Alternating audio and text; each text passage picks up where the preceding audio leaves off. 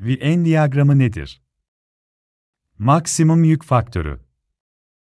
Yük faktörünü artırarak belirli bir düzeye getirebiliriz, fakat belirli bir noktadan sonra yük faktörünü tekrar artırmak, uçakta yapısal bozulmalara ve pilotun vücudundaki kanın aşağıya doğru çekilmesine sebep olabilir.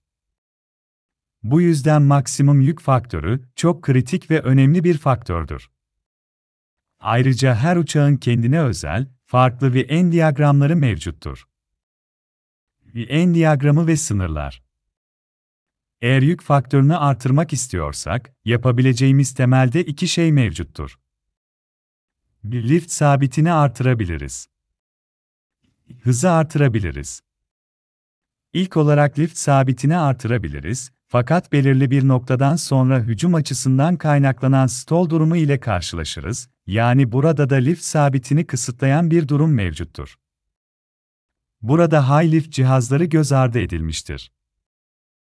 İkinci olarak hızı artırabiliriz fakat burada da bir sınır mevcuttur. Bu sınırı aşağıdaki formülden yola çıkarak daha rahat bir şekilde inceleyeceğiz. N eşittir lift bölü ağırlık. Formülde hızı artırırsak eğer, yüksek güçlü motora ihtiyacımız olacaktır. Bunun sonucunda ise motorun ağırlığı artacaktır ve bu da yük faktörünü değiştirecektir. Ayrıca hızı çok fazla artırırsanız eylemsizlik yasası gereğince pilotun vücudundaki kan aşağıya doğru hareket etmeye çalışacaktır.